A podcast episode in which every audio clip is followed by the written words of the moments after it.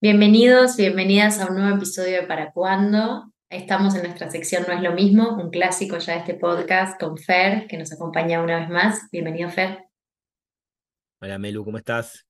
Muy bien, feliz, entusiasmada, curiosa de lo que vamos a hablar. Eh, y para ponerlos un poco en tema, lo que, lo que Fer sugirió para el episodio de hoy, para nuestro No es lo mismo, se va a llamar No es lo mismo plantearse objetivos que cumplirlos.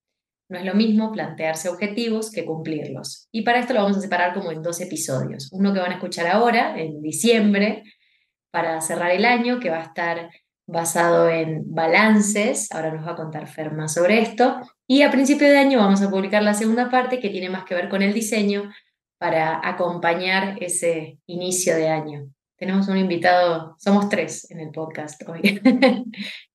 mi gata acá para quienes están viendo. Muy bien. Bueno, Per, bienvenido y todo tuyo. Un placer. En poco tiempo se está por recibir de coach ya la gata, porque está en presencia de todas las conversaciones, conferencias, clases, todo. Sí, sí, sí, sí. Eh, a ver, me parecía interesante, viste, estas épocas del año suelen invitarnos, o por lo menos yo me siento convocado a la revisión. Yo cumplo años el 30 de noviembre, esto pasó hace poquitito, 16 de diciembre. Entonces tengo desde mi cumpleaños hasta fin de año como un mes de revisión. Me tomo mi tiempo y me parece que es un ejercicio sano, que está bueno hacer, que, que nos muestra como el año que aconteció en perspectiva y nos permite de alguna forma proyectar para el año que viene porque creo que si no hacemos esto, caemos como en este pensamiento mágico. Es muy común en estos días escuchar, quiero que se termine el año, no lo, no lo aguanto más, como si en enero pasara algo particular que cambie, ¿no? Entonces, si, si, si no aguanto más mi año, en definitiva no estoy aguantando más mi día a día o mi vida, si me pongo un poco más exagerado, ¿no? Entonces, qué bueno poder parar, como hemos dicho tantas veces, a mirar, a revisar y ahí volver a elegir hacia dónde quiero ir. Si uso la metáfora de manejar un auto, ¿no? Eh, eh, cuando estoy arriba del auto, miro para adelante. Y ese parabrisas es bien grandote. No obstante, este auto tiene algunos dispositivos, los espejitos, que me permiten mirar para atrás. Si yo veo el tamaño y comparo la proporción del parabrisa con los tres espejos, la verdad que es mucho menos lo que miro para atrás que lo que miro para adelante. No obstante, si no miro para atrás, no voy a ser muy efectivo conduciendo hacia adelante. O sea, se me hace necesario mirar para atrás.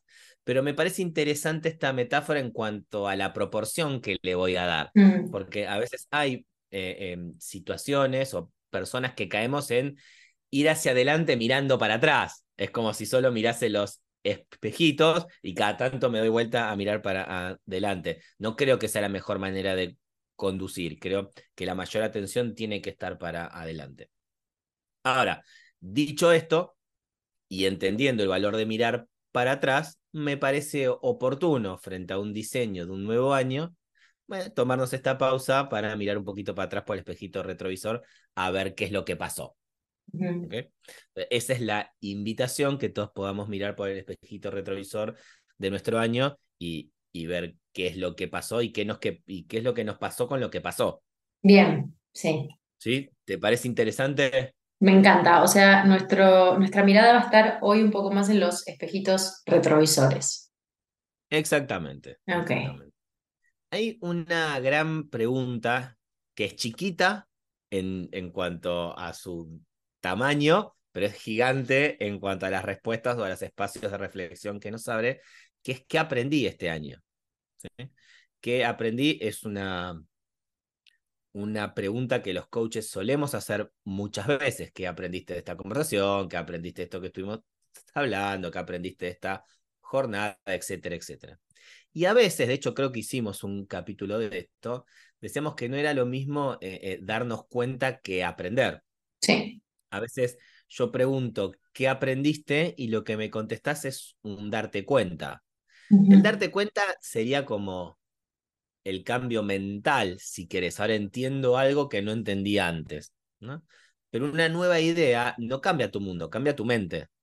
Lo que cambia tu mundo es una nueva idea aplicada. Y el aprendizaje tiene que ver con eso, che, ¿qué es lo que puedo aplicar dado lo que miré, dado lo que aprendí, dado lo que me di cuenta? Entonces, si nos ponemos rigurosos en el lenguaje como a nosotros nos gusta, para contestar eh, efectivamente qué aprendí, debería poder dar cuenta de algo nuevo que estoy aplicando. Si solo está en la etapa de que me di cuenta, es un darme cuenta que es un montón, son las grandes semillas de los aprendizajes. Pero lo que aprendí se contesta con las cosas nuevas que estoy haciendo. Si no empecé a hacer cosas nuevas este año, todavía no puedo sostener o defender que lo aprendí. Clarísimo. Esto me permite poner en valor el aprendizaje como un proceso de desarrollo personal, que incluye esta línea de partida, que es el darme cuenta, pero que frente al darme cuenta tendré que ver que tengo que eh, una creencia por cambiar, una competencia por desarrollar, un coaching por tomar para mirar desde otras perspectivas, etcétera, etcétera, etcétera. ¿Ok? Entonces, la primera gran pregunta es, ¿qué aprendí? Che, ¿me encontré este año haciendo cosas nuevas que no hacía antes? Porque si esto es así, ahí tengo algo capitalizable para llevármelo al año que viene. Buenísimo, está muy, eh, muy bien que hagas tu listado de cosas aprendidas, de cuáles son aquellas cosas nuevas que aprendiste a hacer. Aprendidas y deseables, ¿no? Porque puede ser que me haya encontrado haciendo cosas nuevas que no me gustaron y no quiero pasarlas para el año que viene. Estas que queden acá, ok, es una experiencia de, de, de vida, pero no quiero que esto forme parte de mi futuro el año que viene. Una vez que contesté esto y revisé mi bolsito qué aprendizajes tengo para llevarme de, de viaje al próximo año, hay dos preguntas más que creo que nos enfocan en esta idea del desarrollo. Y es, ¿a qué no me animé este año? ¿Sí? ¿Cuáles fueron aquellas veces que me encontré en alguna situación que entendía que requería un paso más y preferí no darlo? ¿Y cuáles son aquellas cosas a las que sí me animé este año? Y por más que haya habitado el miedo, el terror, el pánico, me he animado a cosas que no me animaba antes con seguridad. Y por más que... Eh, eh, em, o sea, todos hay cosas que no nos animamos y todos hay cosas que nos animamos en, en el año. Distinguirlas, hacer las cuentas, me parece interesante para estar claro en cuáles son aquellos desafíos que quiero elegir para el año que viene. Esta materia la voy a recursar. No aprendí todo lo que tenía que aprender o no logré todo lo que quería lograr. Le voy a dar un cuatrimestre más, ¿no? ¿Cómo me hago cargo de asumir esos desafíos? Entendiendo que me desafío para ampliar mi capacidad de acción. O sea, me desafío porque entiendo que atrás de ese desafío, en mi caso hay un FER mejor, más grande, más seguro, más desarrollado, que el Fer que soy hoy. Ahí es cuando el desafío tiene sentido. Sí. sí. Entonces, primer pregunta, ¿qué aprendí? Recordando que son cosas que hoy estoy haciendo que no hacía. Segunda pregunta, que viene dividida en dos, ¿sí? Eh, ¿Qué desafíos asumí y qué desafíos evité? Los que asumí, festejo, me abrazo, me felicito. Los que no asumí, festejo, me abrazo, me felicito, que me los estoy planteando ahora y tengo la oportunidad nueva de volver a desafiarme. Y ahí quizás conversaría un poco, bueno, ¿qué hizo que no me desafíe? ¿Qué quise cuidar? ¿Qué quise conservar? ¿Qué no, qué no quise poner en riesgo? Etcétera, etcétera, como para tener info y poder eh, limpiar eso eh, eh, en miras al año que viene si poder asumir ese desafío. Sí. Yo, eh, perfecto, estaba pensando que yo siempre me pregunto, y también pregunto en los coachings, qué estoy eh, evitando sentir. Buenísimo, buenísimo. Generalmente lo que, lo que no me animo o lo que eh, son cosas que no pasan a nivel consciente, muchas veces es como, no, y lo postergo. Y cuando me encuentro postergando o dándome explicaciones tranquilizantes, me digo, ¿qué es lo que no estoy queriendo sentir? Vergüenza, por ejemplo, ¿no? Qué bueno, qué bueno. El otro día estaba hablando, estaba en realidad facilitando un taller eh, y hablábamos que en la vida tenemos el 100% de los resultados que buscamos o el porcentaje que sea y completamos el 100 con explicaciones. Qué bueno.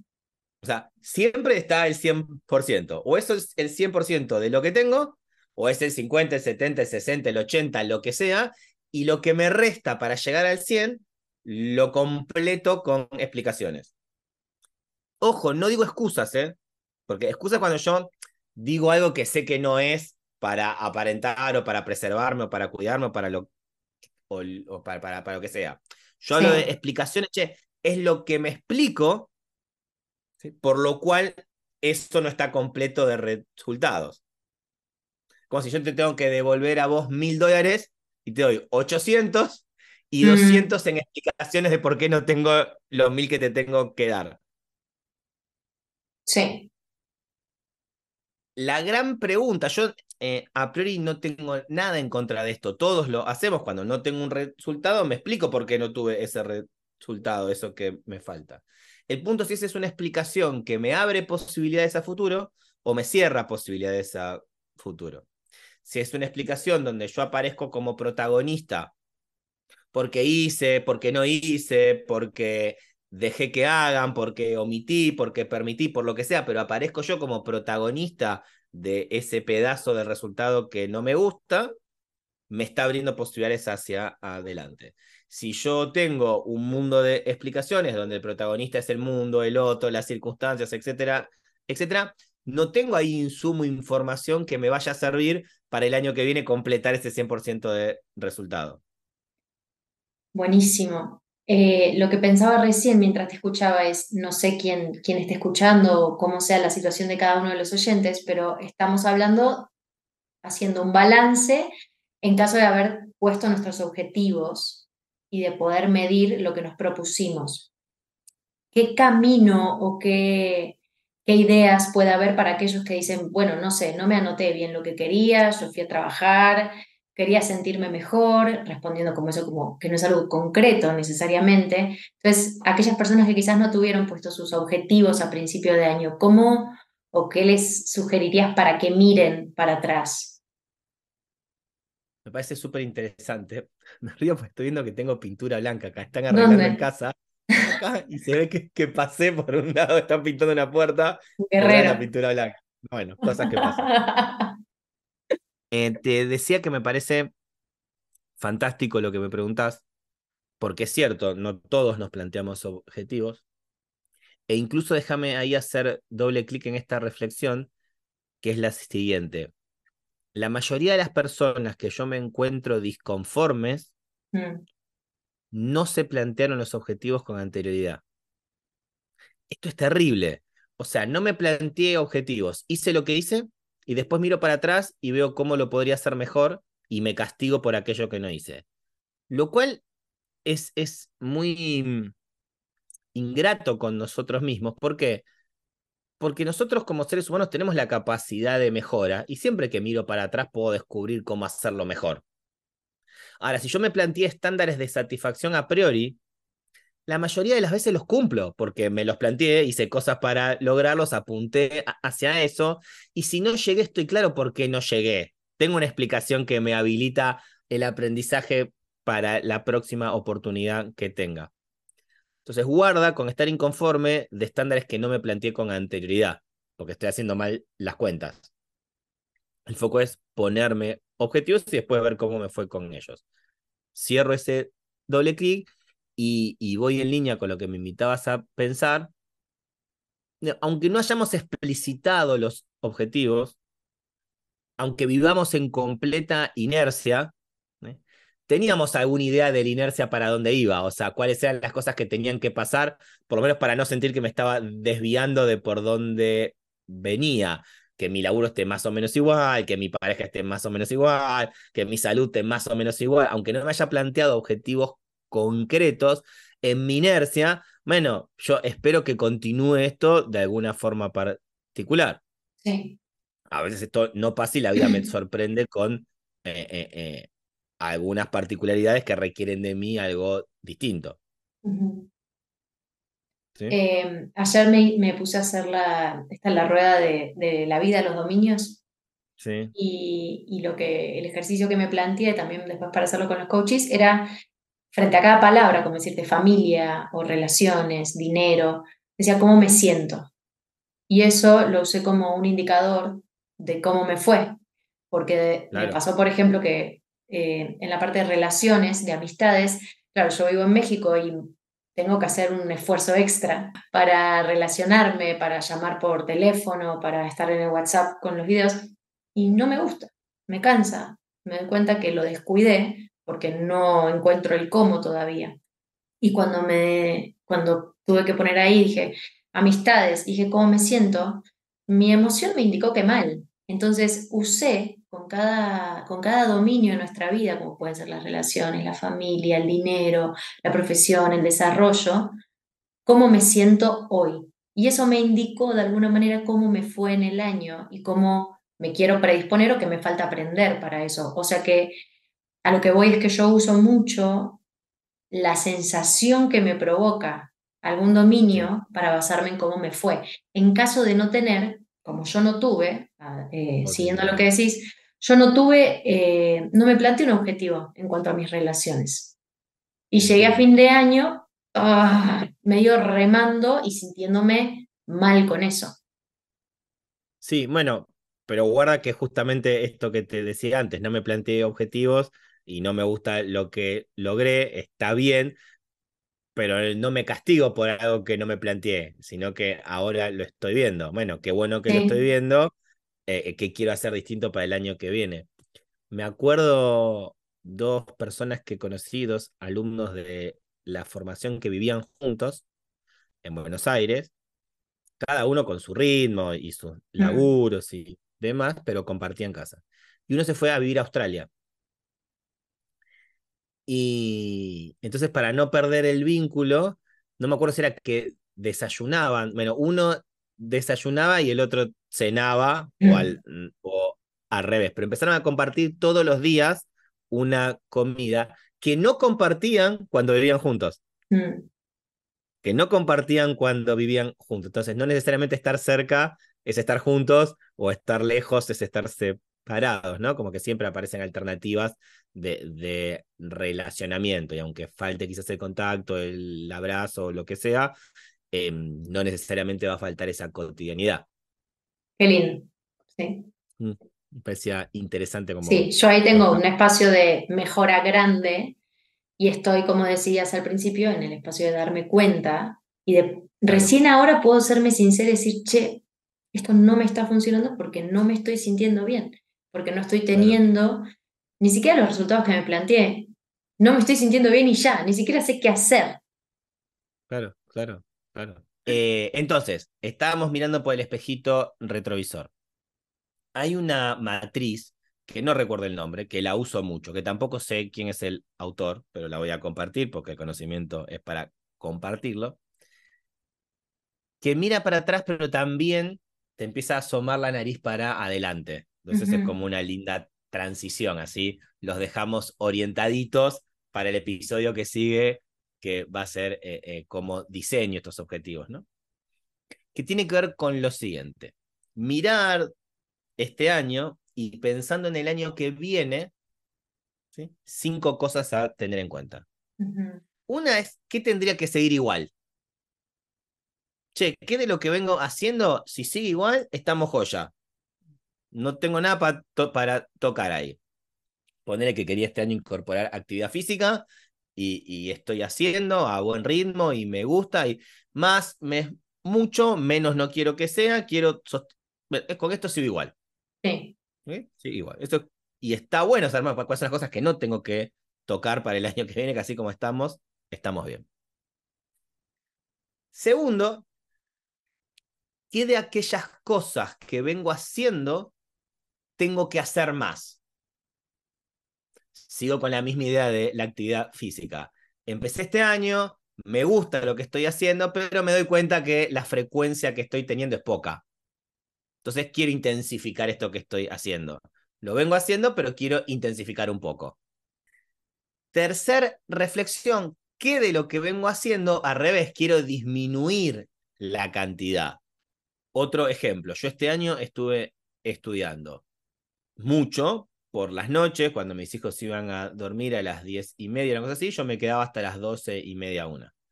Me complicaba después el descanso, ya se me complicaba el otro día, etcétera, etcétera. Yo quiero seguir estudiando, de hecho, sigo con la carrera de antropología, no es que la voy a dejar, pero quisiera estudiar menos. Entonces, armarme de tal manera de o disponer de otros espacios o, o estudiar más efectivamente o lo que sea, pero quiero seguir haciéndolo menos. Quiero bajar la intensidad de lo que vengo haciendo. Hasta ahora dijimos qué cosas siguen igual, qué de lo que vengo haciendo intensifico, pusimos el ejemplo de la actividad física, qué de lo que vengo haciendo saco un poquito el pie del acelerador, por ejemplo, yo puse estudio. ¿Y puede ser algo más abarcativo eso como si te digo quiero bajar la exigencia? Algo más abstracto. Claro. Sí, a ver, a priori yo suelo usar esta matriz bien concreto en acciones. ¿sí? Em, déjame pensar acá en vivo con vos. Yo no sé si quiero ser menos exigente, quiero no ser exigente. Ah, ¿Cuánto menos exigente? No sé. Eh, eh, eh, quiero no ser exigente en todo caso. Que tiene que ver con lo que sigue, que lo que sigue es qué quiero dejar de hacer. ¿A qué le quiero poner un stop? Hasta ahora, ¿qué sigue igual? ¿Qué intensifico? ¿Qué, ¿Qué disminuyo? Ahora es, ¿a qué le pongo stop? A la exigencia le quiero poner stop. A esta actividad que hago que me hace mal, le quiero poner stop. A esta relación tóxica le quiero poner stop. A este laburo que no me da lo que quiero, le quiero poner stop. ¿Qué le pongo stop? Que no quiero que siga para el año que viene. ¿Qué le pongo stop? ¿Okay? Y la última es, bueno, ¿qué nuevo voy a empezar a hacer el año que viene? Dijimos que sigue igual, que voy a hacer menos, que voy a hacer más de lo que vengo haciendo, que voy a dejar de hacer y que voy a empezar a hacer que no vengo haciendo.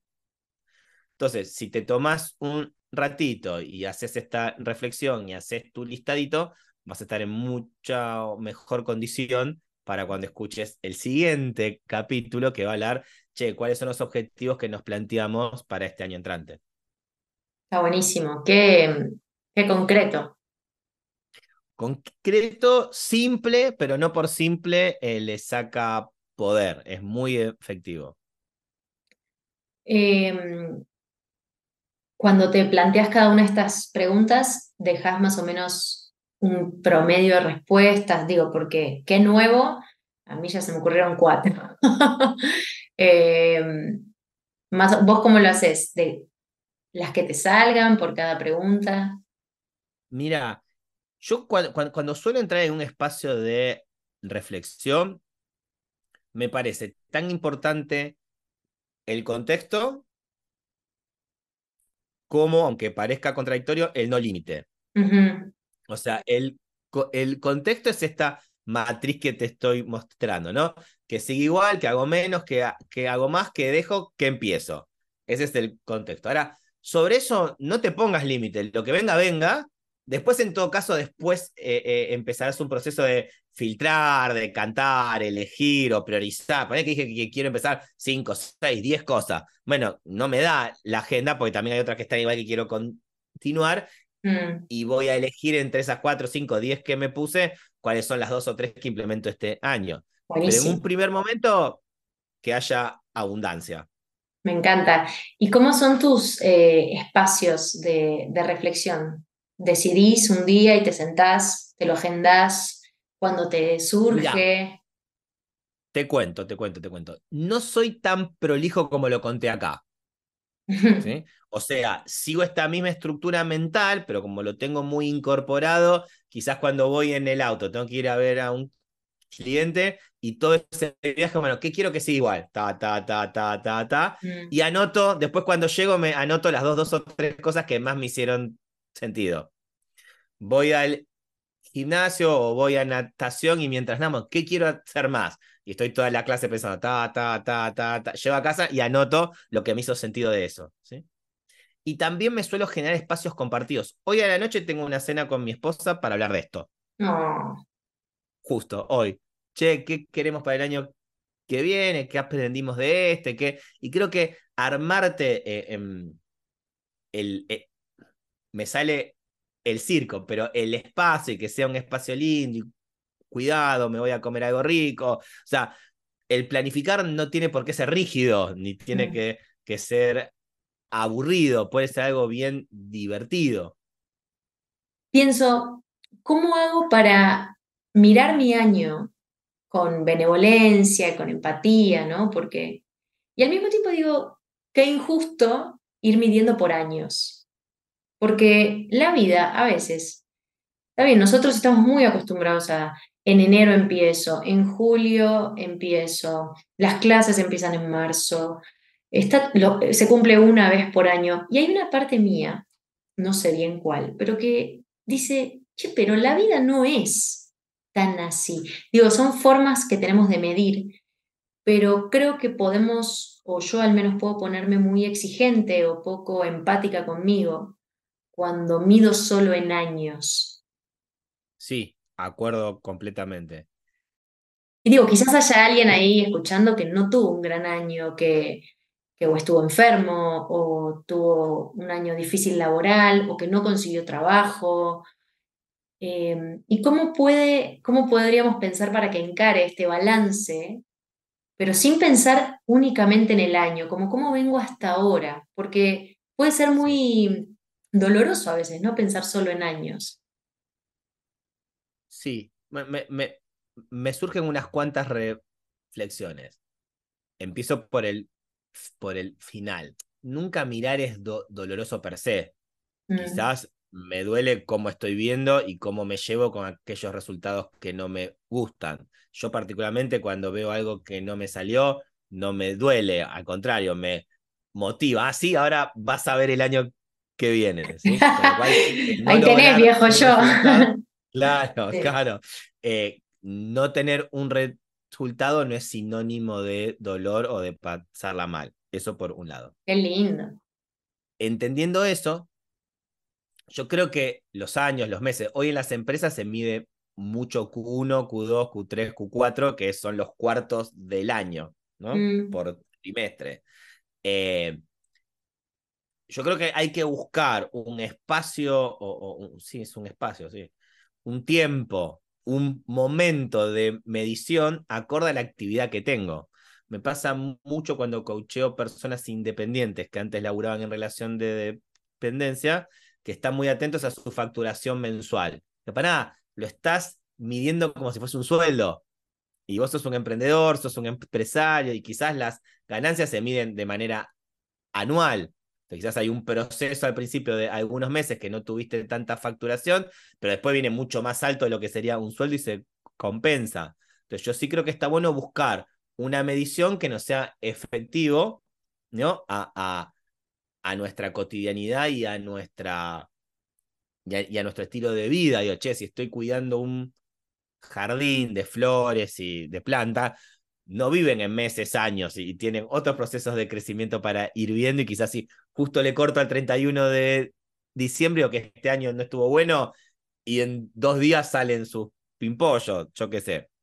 O lo miro en mis hijos. Yo pienso en los años de mis hijos porque le cuento la edad, pero las etapas no son exactas a cómo va el año o al cursado de la escuela. Por ejemplo, en la educación ya hace bastante tiempo, por lo menos acá en la Argentina, que primer grado y segundo grado pasó a ser todo un ciclo de mm. aprendizaje, porque entienden que en esa etapa madurativa de un chico, algunos adquieren algunas competencias antes y otros durante, ¿no? Entonces no tiene ningún sentido hacer esa discriminación de notas aprobé o no aprobé al cierre de primer año, sino lo divido en dos porque los focos atencionales están puestos en otra cosa, pero uno y dos es todo un módulo de aprendizaje. ¿sí? O sea, medir con nuestra, nuestra vida, ¿no? con nuestra vara, claro, totalmente. Entonces digo, pará, quizás justo el 31 de diciembre, por el tipo de vida que yo tengo, actividad que hago o lo que sea, no es en donde tengo que hacer el corte. Sí, tampoco Vos estás en el hemisferio norte y, entiendo que en las vacaciones estamos con, con distintos meses. Entonces, che, a vos el 31 de diciembre no es tu fin de año laboral, es tu mitad de año laboral. Pero creo que esos detalles, esas particularidades hay que tenerlas en cuenta. Entonces, quizás no es año, pero creo que cada tanto poner una pausa y hacer un ejercicio como el que estamos hablando es válido y funcional. Sí, depende cómo, yo lo pienso, por ejemplo, en, en, la regla o en los estándares, estándares de, de, actuación y de repente los actores quizás hacemos una obra por año, dos obras por año, tres obras por año o ninguna obra por año. Claro. Y seguís siendo actor. Entonces, sé que hay muchos actores que lo escuchan, por eso también traigo esto. Eh, medirnos con el estándar de un oficinista y de un sueldo por mes es como no medir tu vida, es como hacer el balance de, la vida de otro. totalmente. Al momento de, sentarnos a pensar, no es solo pensar en relación a qué, a, a, los demás, sino cómo es mi vida y cómo la estoy midiendo en base a mis actividades, mis deseos, mi año, mis ingresos. ¿Cuál es mi regla? ¿No? yo lo puedo medir en guita que gané, o en momentos lindos que tuve, o en viajes que hice, o en gente que conocí, o en experiencias que viví, o en aprendizajes que tuve, o en lo que sea. Que sea una medición que a vos te haga sentido. Em, yo sabes qué hago, eh, tengo una lista de, en el teléfono que es logros. Y durante todo el año, este año lo hice todo el año, me voy anotando logros. Logros le pongo desde levantarme a hacer ejercicio o lavar los platos cuando no tengo ganas, hasta sacar un episodio del podcast, hasta mandar un trabajo y recibirme. Y cuando lo leo, que a veces lo leo mes a mes, es tanta la alegría. O sea, lo, es como un balance casi diario y que estoy muy entusiasmada porque ahora fin, a fin de año quiero leerlo. Y me, lo que me voy dando cuenta mientras lo leo es que hacemos y sentimos y vivimos mucho más de lo que a veces paramos a, reflexionar. Entonces estos espacios nos abren como este reconocimiento que aunque haya sido un año medio de mierda para alguien o le haya costado mucho algo, seguro si te pones a investigar, si miras las fotos de tu teléfono, vas a encontrar... Sí. Perdón, te, te interrumpí. No, no, no, no, que vas a encontrar yo hago esto literalmente, voy y miro las fotos y digo, ah, mirá, acá me animé a ir a tal lado. claro, claro. Em, hay más de lo que creemos en ese balance. Recontra. Veía un videíto de Saint Guru mm. y estaba hablando de como de la gratitud a la vida, ¿no? Para una platea enorme. O sea, les propongo una cosa. Si mañana cuando se despiertan si se despiertan, si alguno no se despierta, no le pido nada. Pero si se despiertan, sonríen porque están vivos. Ahí es como muy obvio, ¿no? Sí, sí, claro. Y si tipo 11 de la mañana te das cuenta que seguís vivo, ¿vale otra sonrisita más? Y me pareció genial, ¿no? Damos, damos por obvio el día de mañana, y sin embargo sabemos que miles de personas mañana no se van a despertar. Mm. Eh, eh, y, y, esto es así, y algún día que no se despierte voy a ser yo, pero no vivo con esa intensidad la gratitud de un día más y ando midiendo logros estrafalarios muchas veces. Me acuerdo de una propaganda que hace unos años vi por internet, eh, que era de la época de Navidad, que no me acuerdo si era de un shopping o qué, pero cuestión que un tipo se despertaba todo envuelto, y se rompe así, y, y estaba como envuelto en papel de regalo, y dice, wow, tengo un día más. Y mira al lado y estaba su esposa envuelta en papel de regalo. Entonces abre el papel, wow, y tengo esposa. Y vienen sus dos nenes chiquitos saltando envueltos en papel de regalo y estaba así su taza de café, su maletín para trabajar y, y tengo un auto y el auto envuelto en papel de regalo, ¿no? Entonces montones de cosas que ya como son bien ganado quizás no lo valoramos tanto, y creo que una buena dosis de gratitud por lo que hay también me hace mirar de una manera mucho más empática lo hecho, lo logrado y lo que me quiera plantear para el año que viene, ¿no? Qué lindo. Sabes que eh, parece chiste, pero yo me voy a dormir todos los días y siempre lo último que me digo antes de irme a dormir es gracias por la oportunidad de haber vivido hoy. Y cuando me levanto, es un hábito que adquirí. Abro los ojos y digo, gracias por un día más. Qué lindo. Es lo primero que hago. No sé en qué momento eh, adquirí ese hábito, pero sí me pasa mucho que abro los ojos y digo, ah, tengo un día más. Y Te recondiciona el día positivamente. Es hermoso, es hermoso y está buenísimo tenerlo como, como una herramienta. Qué lindo. Me, me, me emocioné. bueno, entonces. No digamos más que sobra, hasta acá estuvo hermoso. Sí, sí, sí. Em, entonces, ¿qué tiene que seguir igual? Miro, miro por el, primero miro por el espejito retrovisor. ¿Qué aprendí? ¿Qué desafío asumí? ¿Qué desafío evité? Muy bien. Y después esta matriz de cinco listados, columnas, lo que vos quieras, que sigue igual, que de lo que hago hago más, intensifico, que de lo que hago hago menos, saco un poco el pie del acelerador, que pongo stop, o sea, que pongo límite, basta, esto no continúa en mi vida, y qué nuevo traigo a mi vida. Me encanta. Y si en alguna de las preguntas te trabas, pedís un coaching. Pedís un coaching. Me, me quedo pensando en esto que, que, justo hoy saqué un episodio de los errores y de cómo funcionan los errores en el cerebro y de cómo el cerebro nos avisa cuando nos estamos equivocando y que cuando sabe a dónde va, te avisa cuando te estás equivocando, pero solo si sabe para dónde está yendo. Claro, claro, claro. Entonces, eh, esto, en esto que te preguntaba de la flexibilidad, ¿es necesario anotarlo o cómo? Con solo hacernos la pregunta y dejarla en nuestra mente, nuestro cerebro en algún momento nos va a empezar a traer respuestas. Recontra. Bueno, qué lindo, Fer, qué lindo este, este episodio de Balances. Un placer. Nos vemos en el que Eh, sigue. Nos vemos en el que sigue, en el diseño.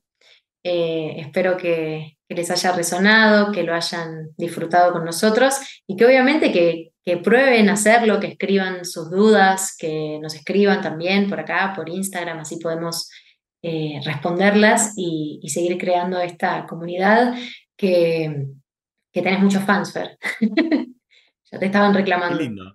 Sí, claro, no me claro. entero, que me escriban. Sí, claro, escríbanles. A los que me reclaman a mí, escríbanles a Fer con sus reclamos. Claro. Bueno, Fer, gracias por tu tiempo, por tu sabiduría, por tu generosidad eh, y porque este espacio que, que creamos y en el que participás le da mucho más de lo que creo que podemos percibir acá con gracias. Lo disfruto mucho. Gracias a vos por invitarme y por hacerme parte. Cariños para todos. Nos escuchamos en el próximo. Nos vemos en el próximo episodio de No es lo mismo con Fernando Indy y como siempre, qué bueno que elegiste crecer. Hasta la próxima.